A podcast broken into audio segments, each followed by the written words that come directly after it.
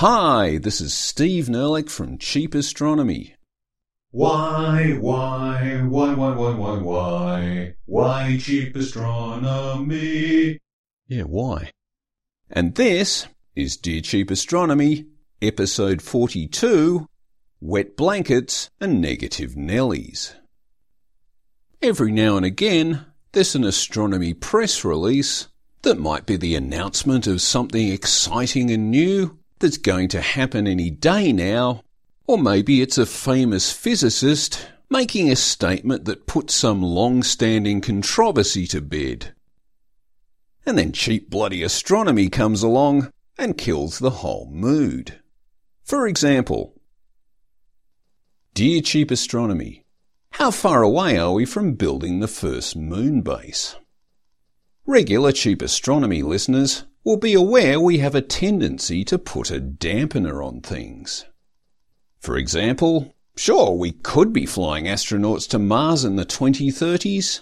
They might arrive there with cancer, osteoporosis, uncorrected myopia, and a strong desire to kill each other after being locked up in the same room for seven months and there'd only be an 80 to 90% likelihood of them actually arriving at all. But sure, we could do it. A few world governments just have to work together and pitch in several million dollars a year each for a decade or more. No problem. But don't get us wrong. It's good to inspire people with a sense of wonder and purpose. Really. But it's also good to engage with the detail sometimes. If we keep avoiding talking about the problems, no one is ever going to come up with the solutions. So, just to get a bit real for a moment, humans haven't left orbit since 1972. The idea that we'll suddenly get energized again and decide that the first trip out should be to another planet is not a likely scenario. NASA's intention to make the first trip out be a trip back to the moon or to a near Earth asteroid is a much more realistic plan.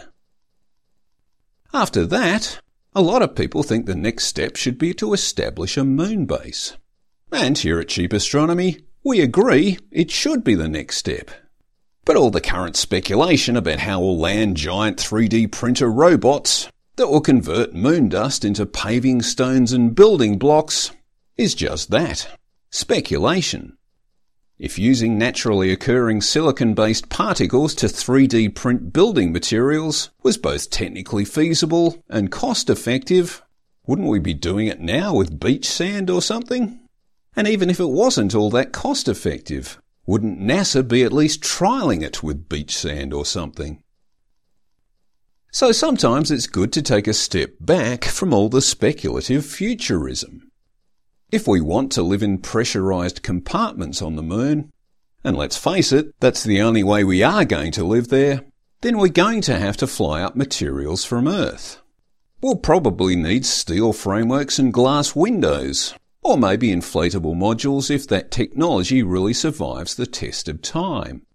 Nonetheless, there's a need to launch a whole lot of mass from the surface of the Earth. Once you have built something on the moon, then it would make sense to cover that building work with some kind of moon dust cladding to provide protection from radiation and micrometeorites. But there's no way you can build a habitable structure from just lunar resources in the foreseeable future. And then there's the non-trivial issues of needing water and a breathable atmosphere. Sure, we've discovered that lunar regolith has some substantial water content, Indeed, quite a lot more water content than anyone had assumed. And of course, once you've got water, you've also got hydrogen fuel and oxygen. But it's not clear that anyone's done the math on the extraction costs involved in getting that water out of the regolith, costs which may include trucking tons of water over long distances from high yield areas like shadowed craters near the moon's poles. So, when we do the math, it might turn out that it's still cheaper and quicker to just launch big tanks of water from Earth. Even though that would be neither cheap nor especially quick. So, it's great there are a lot of ideas out there and let's keep them coming. But it's not clear there's yet been a game changing idea that's going to make everyone go, well, if we can do that, then of course we should build a moon base.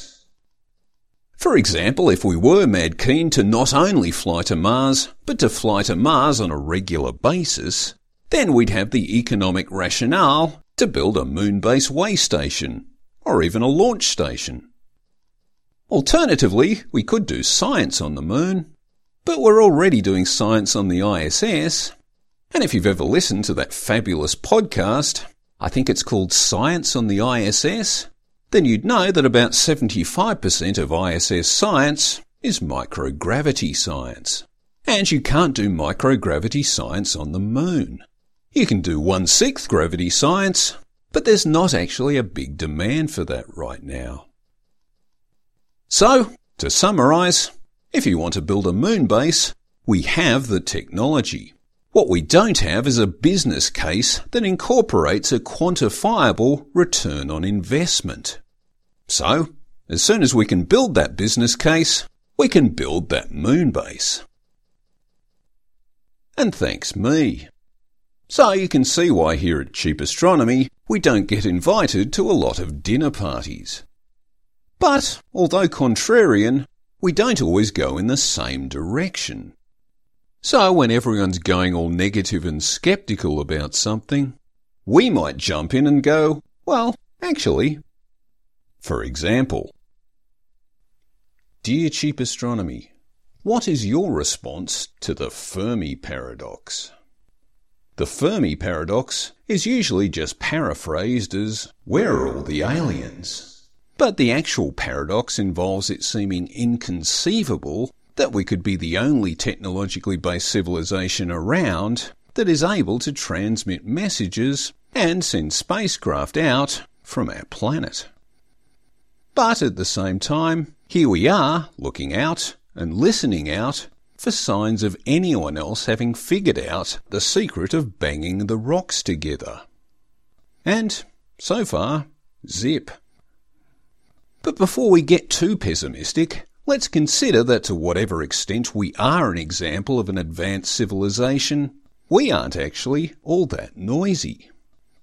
Although we have been broadcasting radio and TV signals for around 100 years now, and hence those signals have spread out for 100 light years in all directions, their signal strength has attenuated over distance by the inverse square law.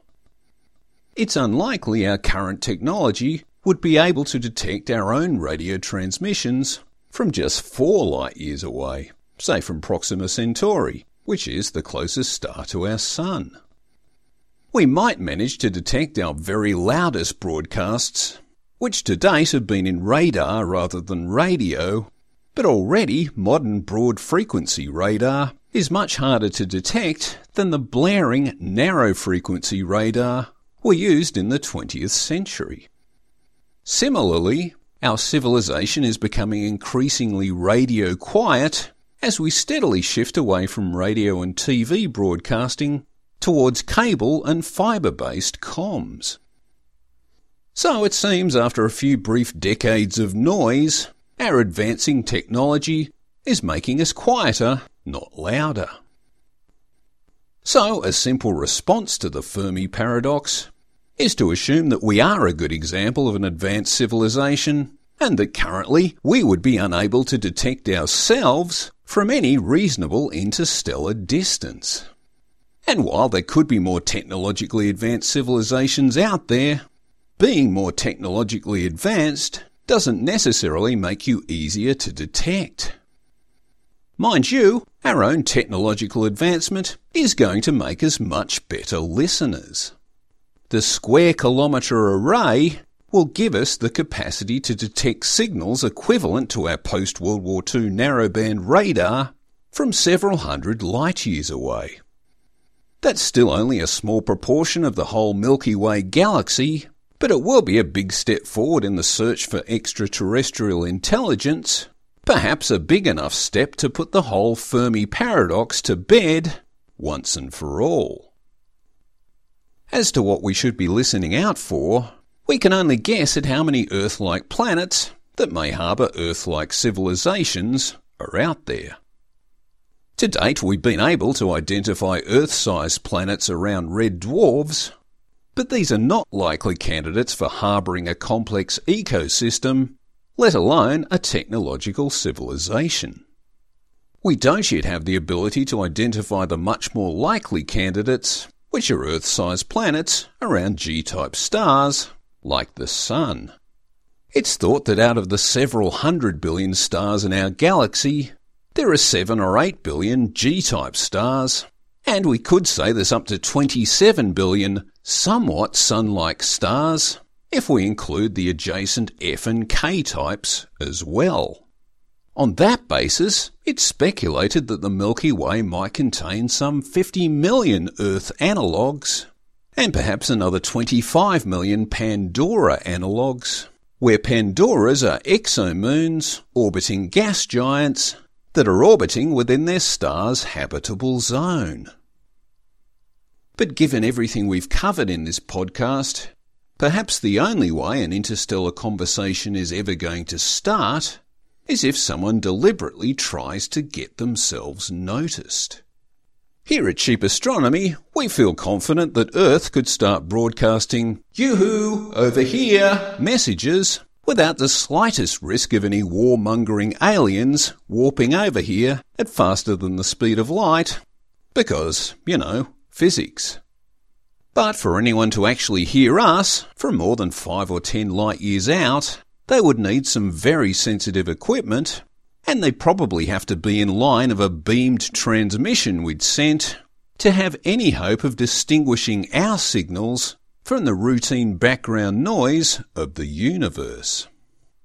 So, for the moment, since it doesn't look like we'll be sending such a beamed transmission anytime soon, it's likely that any aliens out there are struggling with their own versions of Fermi's paradox.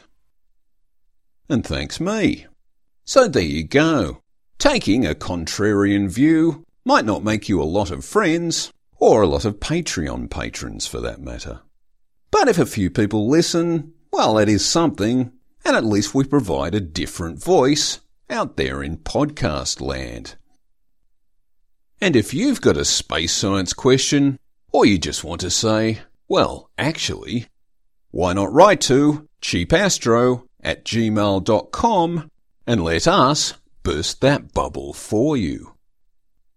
Thanks for listening. Steve Nerlich, Cheap Astronomy.